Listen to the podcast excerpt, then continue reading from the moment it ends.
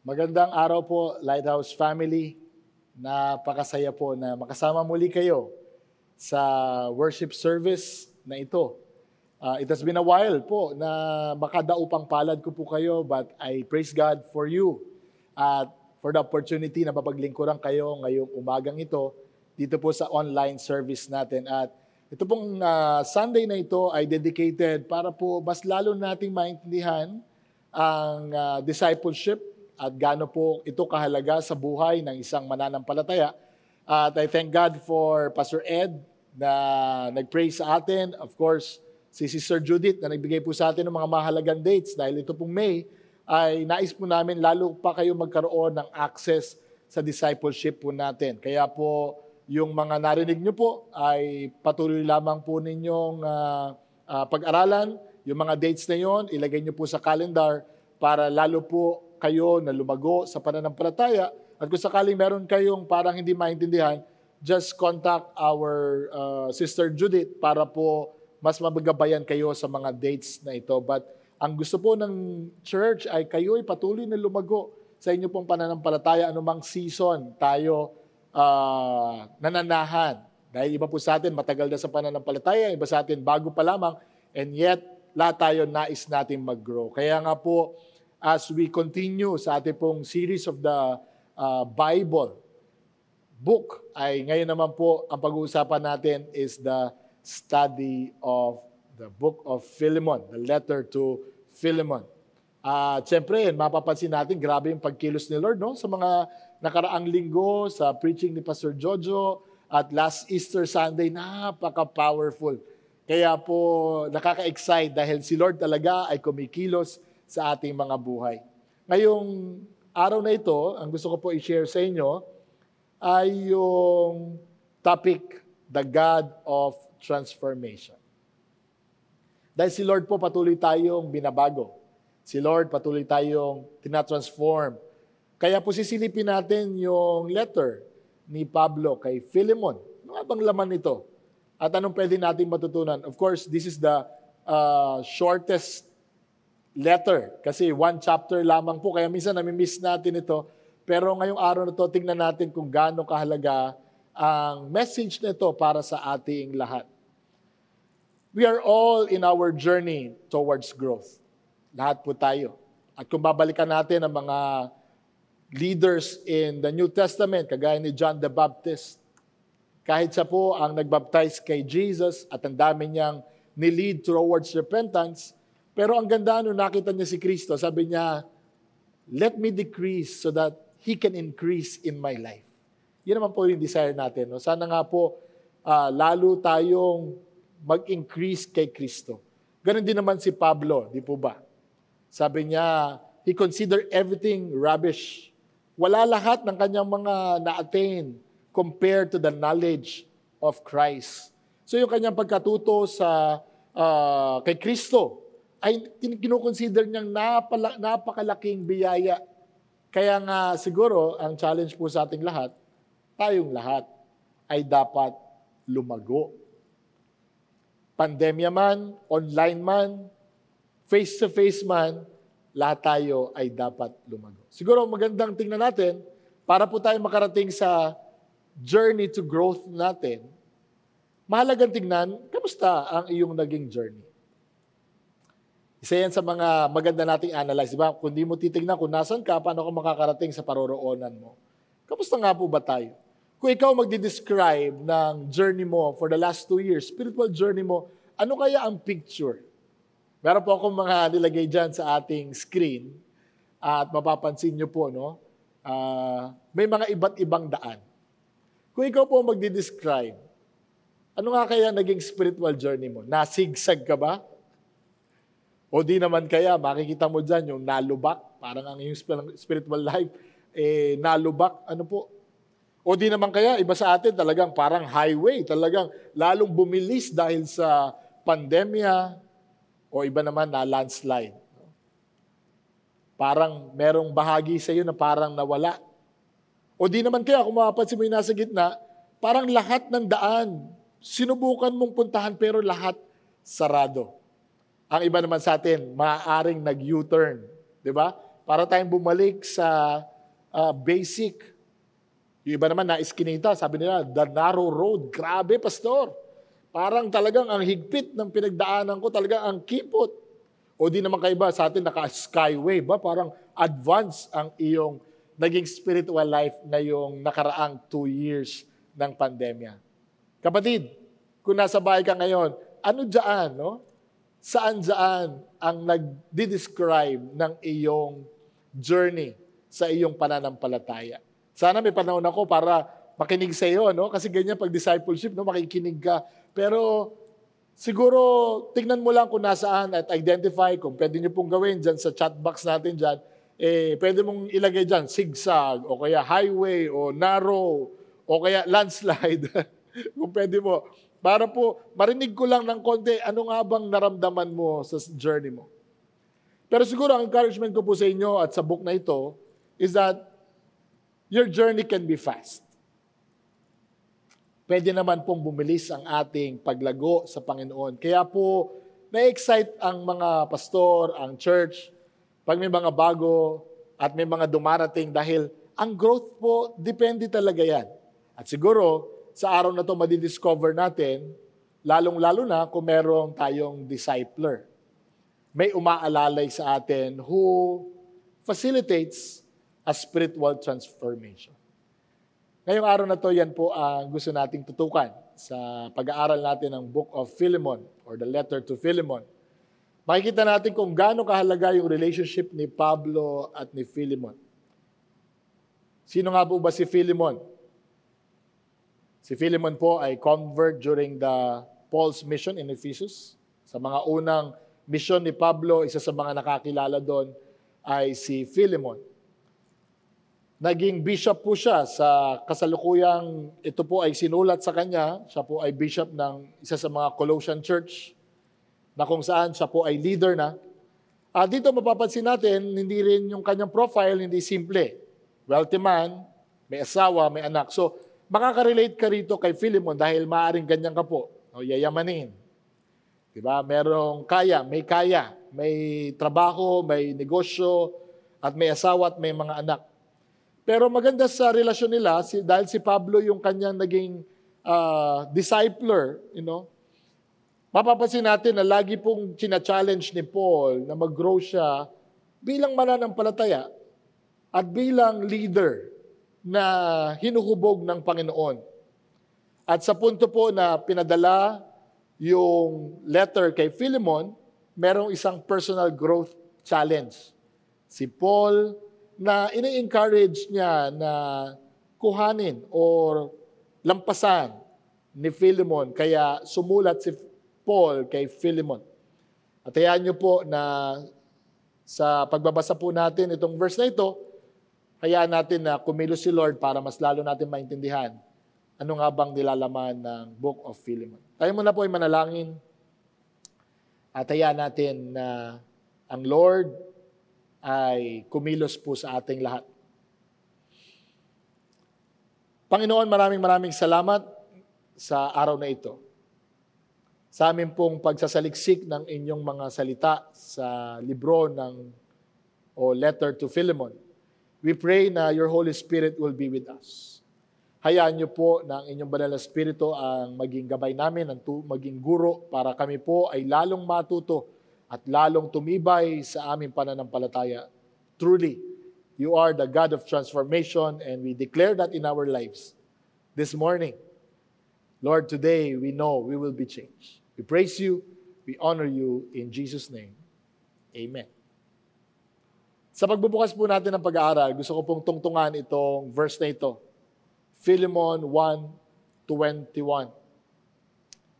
Isa sa mga magandang verse sa Philemon, sinabi ni Paul towards Philemon, confident of your obedience, I write to you, knowing that you will do even more than I say. Ang ganda po nito, no? Si Pablo na discipler, naging gabay, naging alalay ni Philemon sa kanyang pananampalataya. Confident siya na malaking hakbang at malaking transformation, malaking growth ang mararanasan ni Philemon sa kanilang pag-uusap. At hindi lamang yon, hindi lang yung in-expect, pero malalampasan niya yung level na kung saan yung paglagong inaasahan. At yan po ang aking prayer din po sa inyo. Sana hindi lamang doon sa inaasahan tayo lumago, pero lampas pa doon yung ating karanasan. Yung, ito yung normal, pero we become uh, beyond the standard of growth. At yun po yung confidence ni Pablo when he was writing this to Philemon. Today I want to discuss, you know, how Paul helped Philemon grew. At alam natin na padala ng Panginoon si Pablo sa buhay ni Philemon at niyakap talaga ni Pablo how to become a disciple maker. Di ba yun naman ang sabi ni Lord? Go and make disciples of all nations. Kaya mapapansin po natin dito, even si Paul po ay nasa prison at ang gamit niya lamang po ay letter, yet hindi siya tumitigil para tulungan ang kanyang kaibigan, ang kanyang kapatid sa pananampalataya na palaguin siya. Natulungan siyang mag-journey pa sa kanyang kalaguan para sa Panginoon. So, what are the things that Paul did na pwede natin matutunan as we help people grow in the Lord? At siguro mga kapatid, kailangan din nating ipanalangin yan na paano nga ba tayo magiging katuwang ng ibang tao para sila lumago sa pananampalataya. Lalong-lalo na kung tayo po matagal na sa ating uh, faith, mahalaga po na we understand this. At tingnan po natin how Paul beautifully help Philemon to grow further in his faith. Limang prinsipyo lamang po ang gusto ko i-share and I hope this will be helpful to all of you as you assist other people. Nagkakaroon ba kayo ng ganong pagkakataon? Na parang may mga tao nakapaligid sa inyo na pwede mong alalayan at binibigyan ka ng Lord ng uh, opportunity para ikaw ay makatulong lumago sila. So siguro po sa mga pamamaraan na nakita ko po sa pag-aaral ko sa Book of Philemon, eh, maging aral din po sa ating lahat. Simulan po natin. Paano ba nga ba mag-facilitate ng spiritual transformation sa buhay ng iba? Una, kailangan po we learn to appreciate the positive. Ang ganda ng hagod ng letter ni Paul. Sabi niya po doon sa verse 4, I thank my God always when I remember you in my prayers, because I hear of your love and of your faith that you have towards Lord Jesus and for all the saints. And I pray that the sharing of your faith may become effective for the full knowledge of every good thing that is in us for the sake of Christ. For I have derived much joy and comfort from your love, my brother, because the hearts of the saints have been refreshed through you. Dito po sa sulat ni Paul to Timothy, ay to Philemon, I mean, makikita po natin dito yung mga appreciation ni Pablo. Nasaan na nga ba si Philemon sa kanyang pananampalataya? Tingnan niyo po yung lalim na ni Philemon pagdating sa pananampalataya. Una, mapapansin niyo doon, his love and his faith towards the Lord Jesus Christ and to the saints. Si Philemon po ay hindi na bagong kristyano. Siya po ay malalim ng kristyano. Malalim na ang kanyang pagmamahal sa Panginoon, ang pananampalataya, at ang pagmamahal sa mga saints, sa mga lingkod ng Lord. Hindi lamang po yun, si Philemon po ay nag-share ng kanyang faith. Di ba? Ang ganda, no? So makikita mo rito yung maturity ni, ni Philemon na mahalang mga manggagawa ng Lord, may pananampalataya kay Kristo, pero nagsishare siya ng faith. At ito po yung maganda, no? He brings refreshment sa hearts ng mga lingkod ng Panginoon. Kumbaga pag siya ay kausap, siya ay kadaupang palad ng mga mananampalataya, nare-refresh yung kanilang soul o yung yung uh, pag pag siya ay nakakasama para bang uh, gumagaang yung kanilang pakiramdam. Ganyan po ba kayo? May kilala po ba kayong ganyang kapatiran? Tawagan lamang kayo o kaya mabisita mo lang, makasalubong mo sa mall. Di ba parang napapansin mo, parang nakaka-refresh ng soul. Ganun po yung buhay ni Philemon. Kung titingnan nga natin, parang wala na dapat ikalago, ano? Wala na dapat uh, hanapin pa kasi nandun na lahat, nag-share. Mahal ng gawain ng Lord, mahal si Lord. Di ba? Pag nakakadaupang palad, nakaka-encourage siya sa ibang tao. Pero ang ganda ng ginawa ni Pablo, in-appreciate niya muna yung mga magaganda. And I think, kung kayo po ay tutulong sa iba, kapatid, mahalaga po na you appreciate first, ha? Huwag ka agad rebuke, huwag ka agad, uh, kailangan you learn to appreciate. Hanapin mo muna para alam niya kung saan siya nang gagaling. Napansin po natin na ito yung karakteristik. Pero, hindi tumigil doon si Pablo.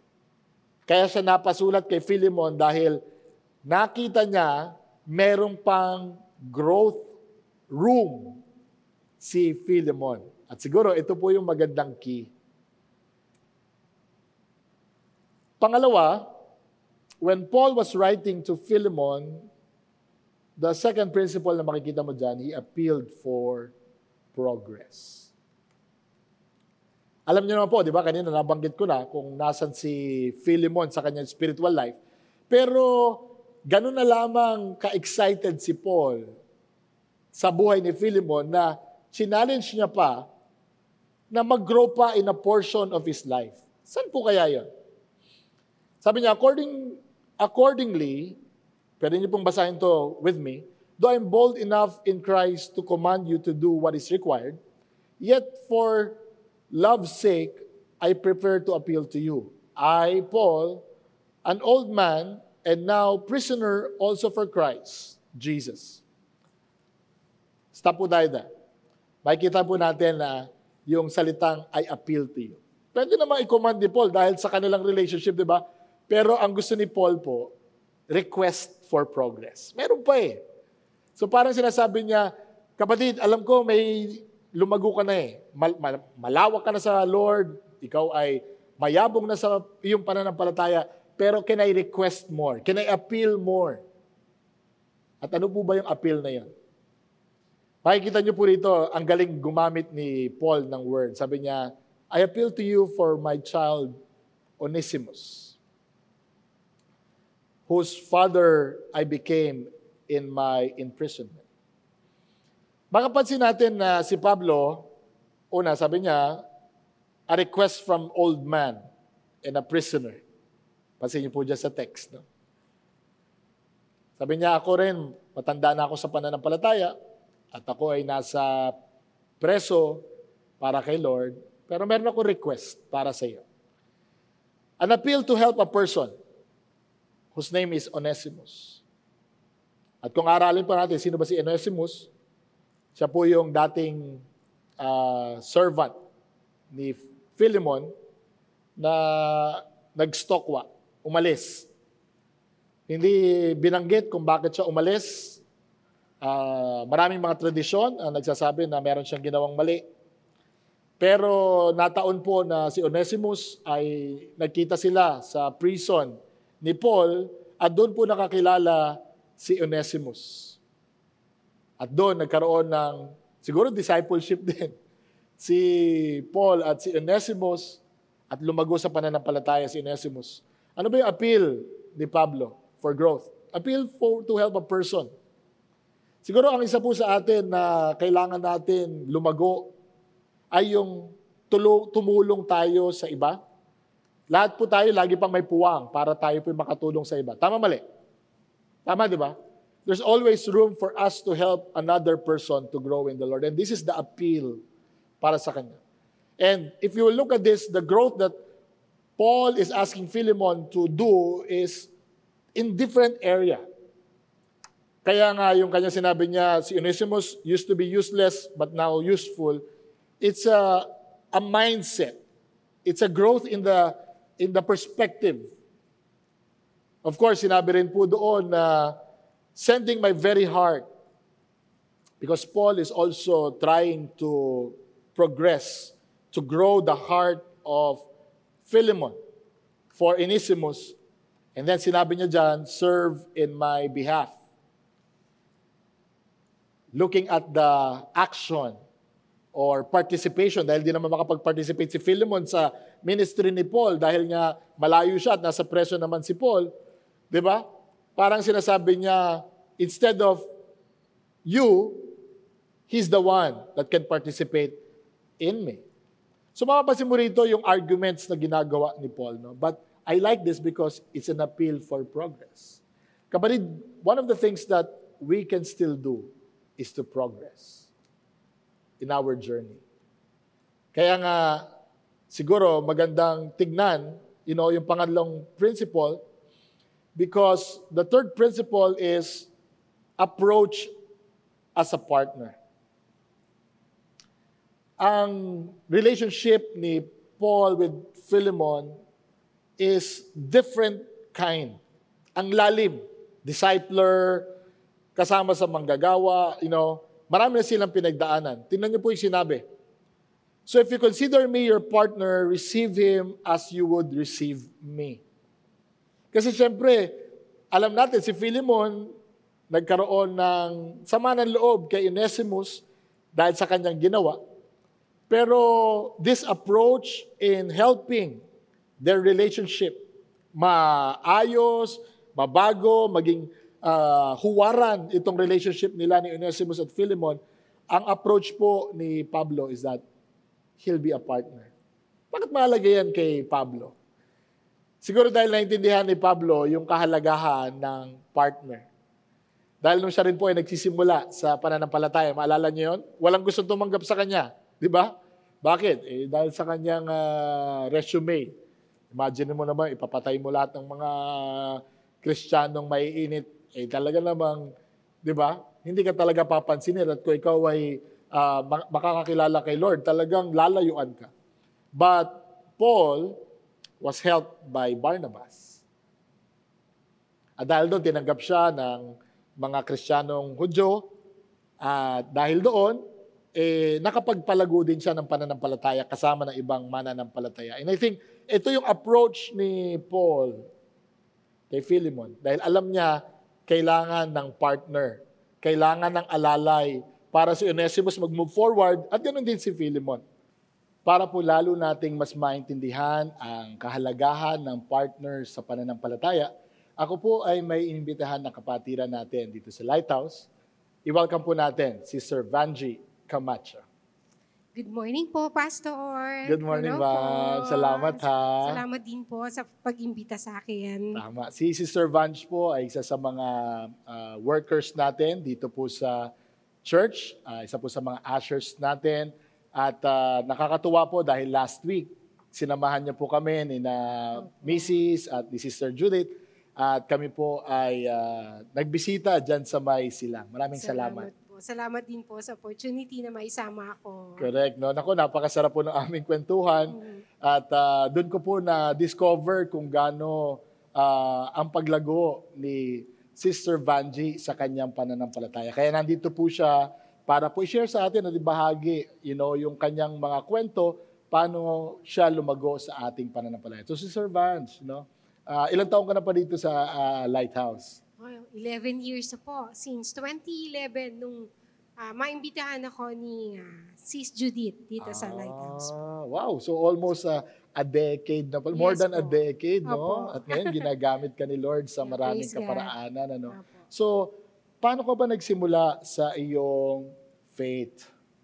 Uh, nung bata po ako, ang lolo ko po ang nagsama sa akin sa Christian Church. Uh, umaten po ako ng Sunday school. Kasi that time I was only 8 years old.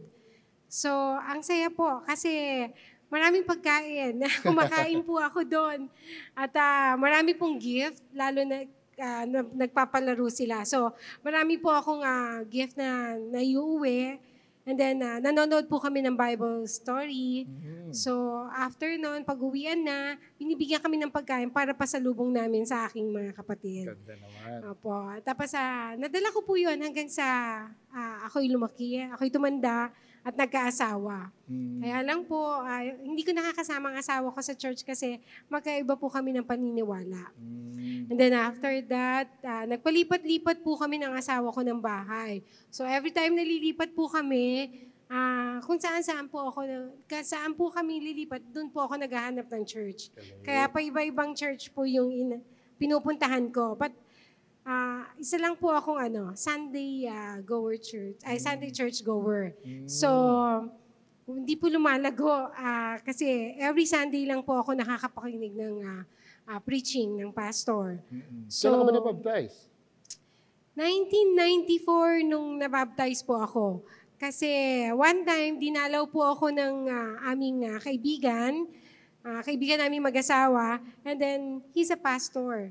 So, niyaya nila ako mag-Bible study, and then after that, nagdire-diretso hanggang sa siya na yung nag-baptize sa akin. Yeah. After two years, ah, nagpunta na po sila ng Australia. So, naiwan na naman po akong mag-isa.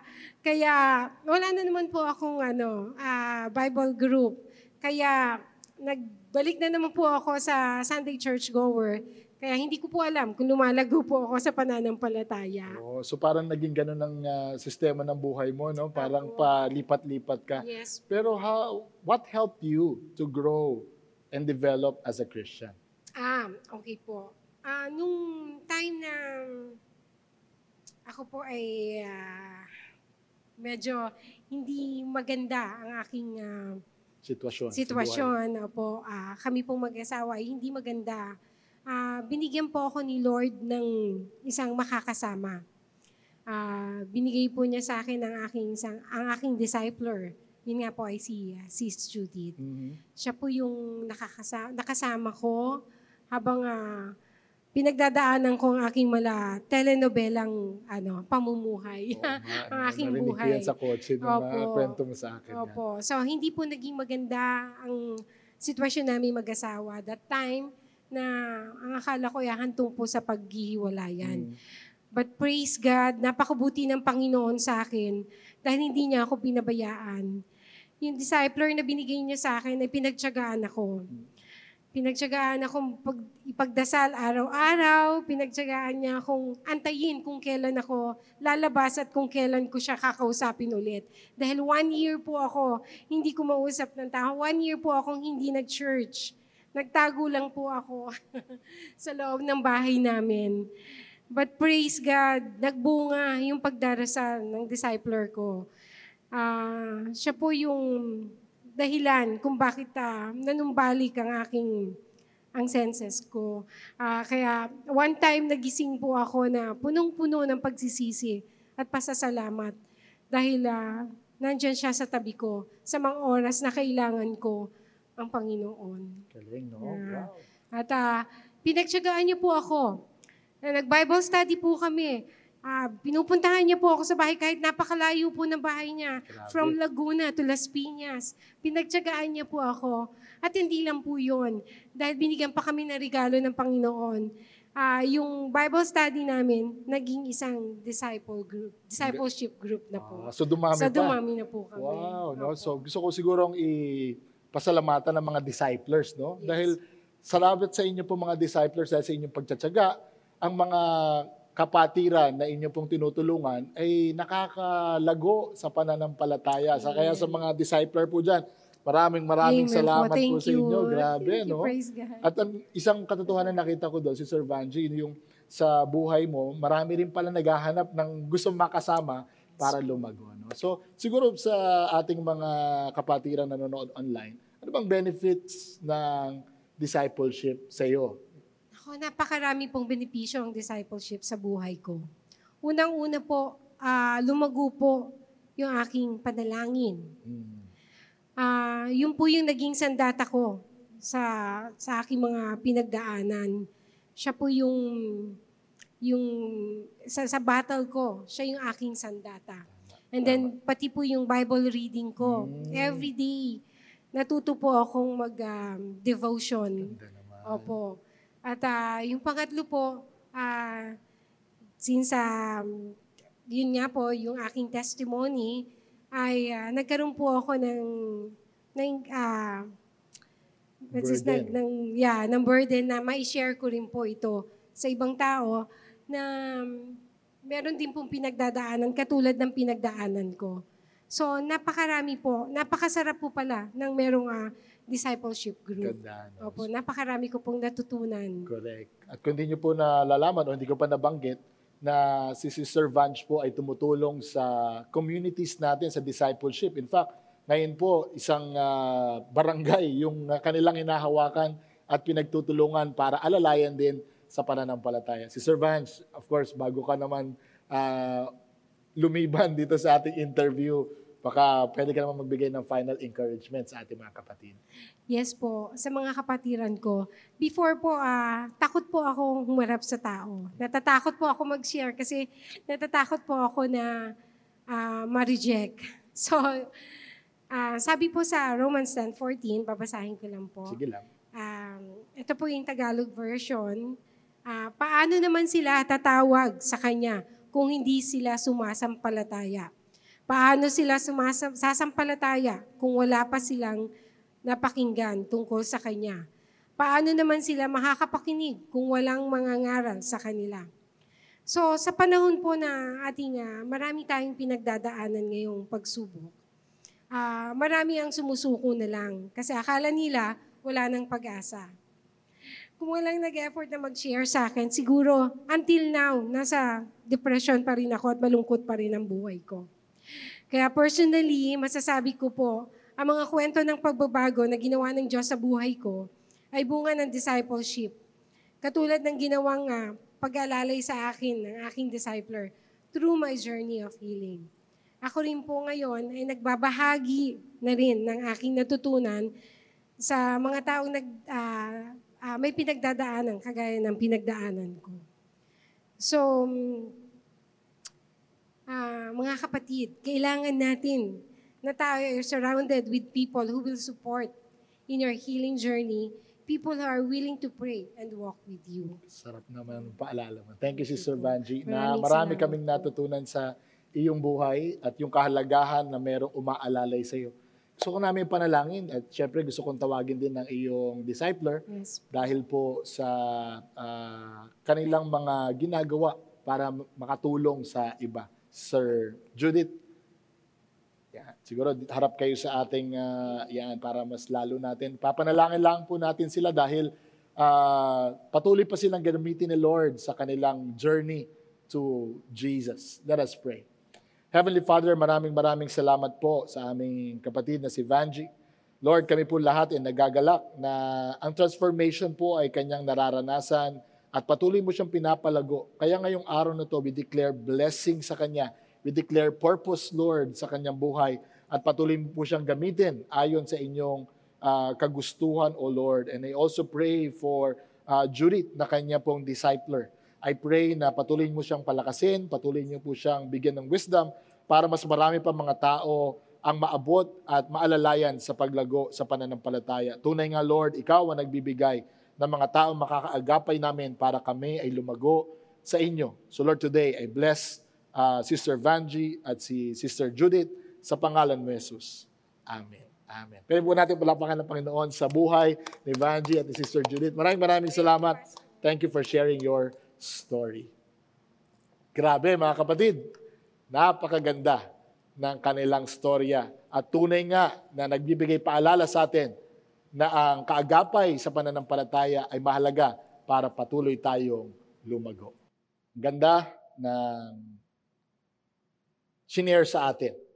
Kaya tumuloy tayo dun sa pang-apat na principle. If you want to facilitate spiritual transformation in the lives of people, sometimes you will apply persuasion. Kasi hindi lang madadaan sa isang salita. Kaya ang ganda nung kaninang kwento natin, di ba? Tsatsagain mo talaga. Pakisabi nga po sa inyong uh, tahanan, tsatsagain. Yan. Minsan tsatsagain mo talaga kapatid eh. Di ba? At mapapansin mo si Paul ganoon.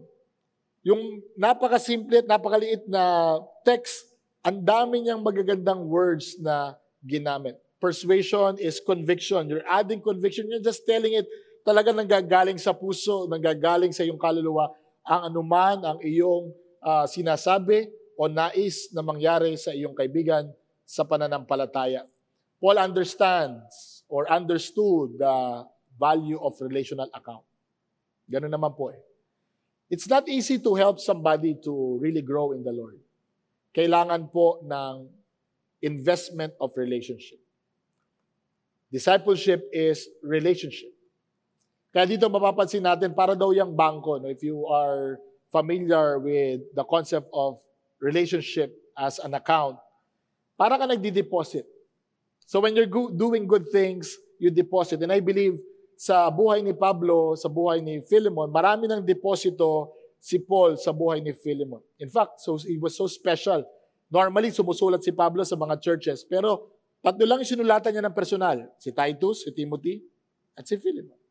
So, ibig sabihin, malalim ang kanilang karanasan. Marami ng deposit. But every time you do something good, nagdadagdag ka doon sa relationship account na yun. But every time you are requesting or appealing or uh, doing something na uh, kailangan ng anong tawag doon, withdrawal, yon nagbabawas naman tayo. At mapapansin natin dito po sa conversation na ito, we have seen how Paul understood the investment that he has done in his life. And he's using this so that he can help Philemon to make the right choices and right decision towards his faith in the Lord. Tingnan niyo po. If he has wronged you at all, sabi niya kay Philemon, or owes you any, anything, charge it to my account. So, naintindihan ni Paul na marami siyang ginawang magaganda sa buhay ni Philemon. Kung sakali man, bawas ka dito. I, Paul, I, Paul, write this with you, with my own hands, I will repay it. Kung sakali naman na parang nagkulang ako, sige, ako nang babawi, sagot ko na. Parang Pinoy, no? Ako, sagot ko na. Kung sakali nagkamali si Onesimo sa iyo, sagot ko na yan. Pero sabi niya, to say nothing of your, your owing me, even your own self.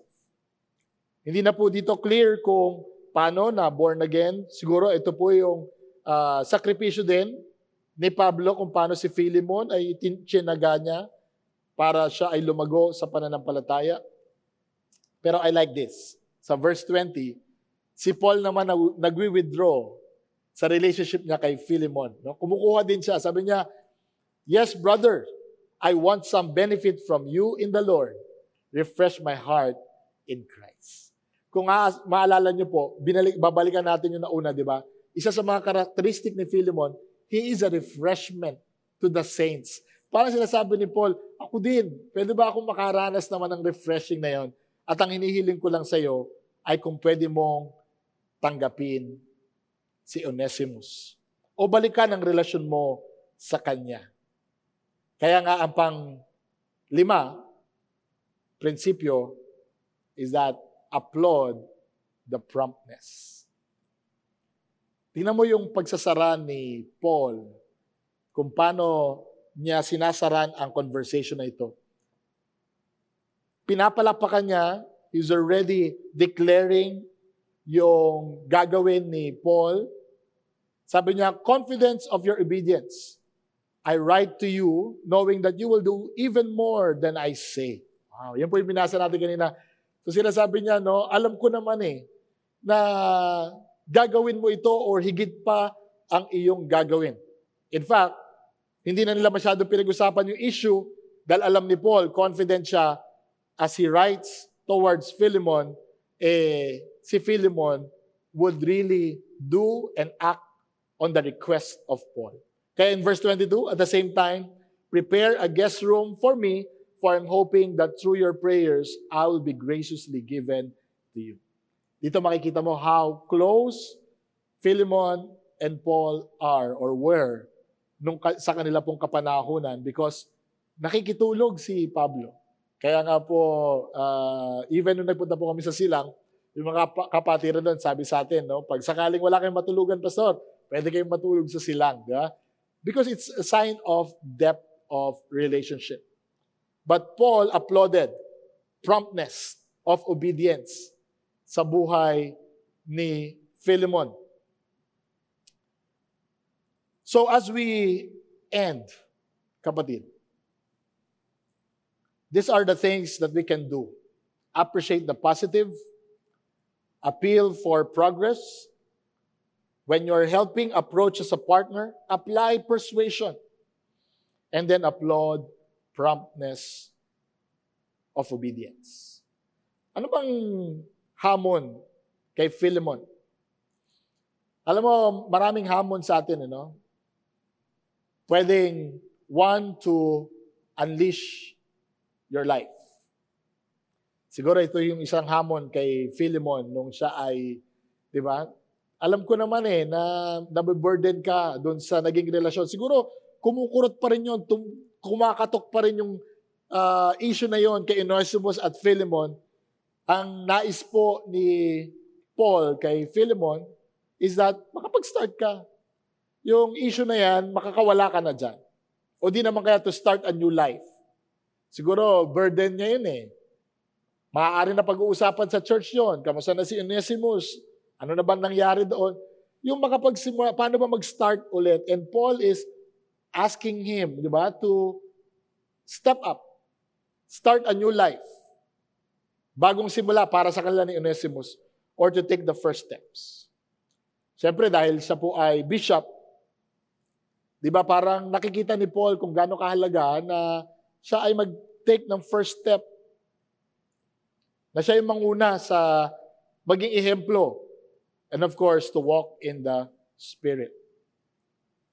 Paano nga ba, ano bang sinasabi ng banal na Espiritu sa panahon na ito? Ang isa pang hamon na pwede nating tingnan is to walk for Jesus. To obey for Jesus. Gawin mo to, Philemon, para kay Lord. Dahil si Lord nga ay nagpatawad, tinanggap tayo, walk for Him. Allow the, na ang iyong buhay maging representation ni Jesus. Or kung nahihirapan ka to walk with Jesus. Di ba? Yung maging liwanag ka. Magkaroon ka ng liwanag para sa church, para sa iba. O di naman kaya, ang hamon sa kanya is to walk like Jesus to practice the Beatitudes. Be merciful. Those who are merciful to others will receive mercy from God. Alam nila to dahil ito pinag-uusapan nila sa church. Mas malapit sa kanila yung representation ni Kristo nung kanilang kapanahunan. So these are the things that maybe Paul was encouraging Philemon to take in this action towards Onesimus. And by the way, before I end, Si Onesimus din, maraming transformation eh. Sa pagiging bad boy, di ba? Stokwa, dahil sa pag-ibig ng Lord, siya rin naman ay binago, naging brother. Kaya sa prison, siya ay naging uh, disciple din ni Christ through Paul's ministry. Pero ang maganda, alam natin, no, ano ba nangyari? Kasi wala naman sinabi doon eh. Pero alam natin sa punto po ng uh, mga tradisyon or pag-aaral, ginawa ba ni Philemon yung ni-request ni Paul? Yes. Kasi po una, hindi naman dal, hindi naman makakarating sa atin yung letter kung si Philemon mismo hindi niya ginawa, di ba? Pero dahil ito po ay kumalat sa buong mga churches, ibig sabihin Philemon did what he needed to do. He accepted Onesimus again. In fact, pag pag-aaralan niyo po ang Christian history, si Onesimus ay naging bishop din sa isa sa mga churches sa Ephesus. So mapapansin mo na yung yung growth, yung kanilang uh, struggle, the challenge na pinost ni Paul, totoo nga na nagdulot sa kanila ng growth. Kay Philemon, kay Onesimus, even then kay Paul. So my friend, as we end today, siguro yun ang challenge po sa atin. We are all in this journey. So ang tanong ko lamang ngayon, what kind of spiritual journey you must take to grow, to grow more in the Lord? Kung ikaw ang tatanungin ko ngayon, kapatid, habang tayo po ay nagninilay-nilay na sa pagsasara ng ating pag-uusap sa libro ng Philemon, ano kaya ang iyo pong nais na growth? Ngayon na tayo po ay nagsisimula ulit lumakad sa ating pananampalataya sa makabagong uh, season, ito pong meron sa atin ngayon, ano po ang inihiling ni Lord sa iyong growth? Siguro, unang tanong, do you wanna unleash your life? Kagaya din po ba ni na Philemon, ni Onesimus, na meron silang issue na nagtatanikala sa kanila? Kailangan nilang makakawala doon? Maybe that's your your journey na kailangan i-take. Or maybe you want to start a new life. Yan ba, kapatid? O di naman kaya you want to make the first step or first steps para ikaw ay lalong lumalim? Kagaya nung sinasabi kanina ni Sir Vanji, na lalo na lumalim sa Word of God, lalo lumalim sa panalangin, lumalim sa kikipag-fellowship. O di naman kaya gusto mong walk is to walk in the Spirit. Mas lalo mong makilala ang banal na Spirito. Or maybe, to walk for Jesus na ikay maging representation, paano mag-evangelize, yun yung gusto mo ngayon matutunan.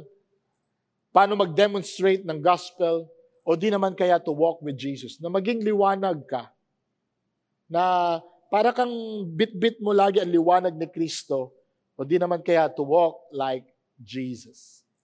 Yung mga beatitudes ay mapamuhay mo, become peacemaker, maging merciful, maging hungry for the Lord. Kaya patid, kung ikaw tatanungin ko, isa lang, ano ang hamon ni Lord sa iyo? Ang kagandahan po, itong pitong bagay na ito, yan din po yung gusto nating ma-assist kayo, matulungan kayo, maalalayan kayo para lalo po kayong lumago sa inyong pananampalataya. Pero today, kagaya ni Philemon, sinabi ni Paul, confident that you will do even more. Kapatid, God wants you to grow.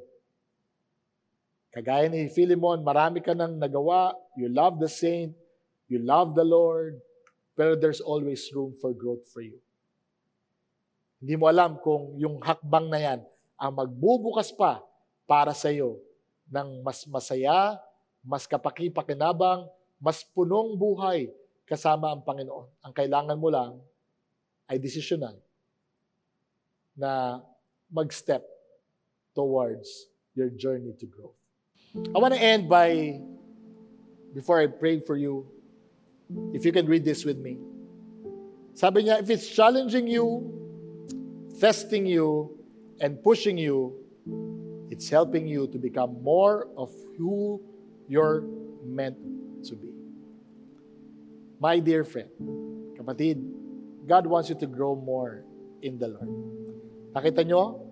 Nung humakbang si Philemon, humakbang si Onesimus, pare-pareho silang lumago sa Panginoon. And they become bishops. They become influencers of their time for Jesus. And I believe that's the same way with you, my friend. God wants to grow you and help you so that you can really experience the life in Him. Would you like that? If you're that person and you want to say to the Lord, Lord, I want to grow. I want to grow. Mold me. I want to walk with you. Let's pray as we ask God's guidance in our lives. Heavenly Father, thank you for your inspiration to us. You are the God of transformation. And today we hear how you move in the life of many people.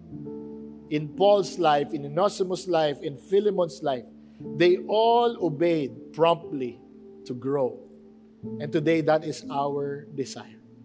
Is that your desire, my dear friend? Kung nasa bahay ka, nasa sala ka, nasa kwarto ka, if your desire to promptly obey and grow, I want you to put your right hand on your heart. Lord, today you see this brother, you see this sister, all of us we want to grow in you. So, Father, we thank you because we know by the power of the Holy Spirit, by the anointing of your grace, we know there's still room for us to grow spiritually, to grow for you and become fruitful for your glory. So, Lord, today, would you help us to step, to walk with you, and whatever it takes for us to be involved in the discipleship, to disciple other person, Lord, allow us to have the access to it. Maraming salamat, Panginoon. We thank you. We honor you. In Jesus' name, Amen. Amen. Would you raise up your hand? Pagpalain po natin ang bawat tahanan. May the Lord bless you. May the Lord keep you. May the Lord's face shine upon you and always be gracious to you, and that He will always grant you peace. Shalom. Father, today, transform every home for the glory of God. In the mighty name of Jesus. Amen. Amen. Amen. If you're interested in our discipleship, please join us May 4, Discipleship Night via Zoom. Watch out for the details in our Facebook. God bless you po. See you next Sunday.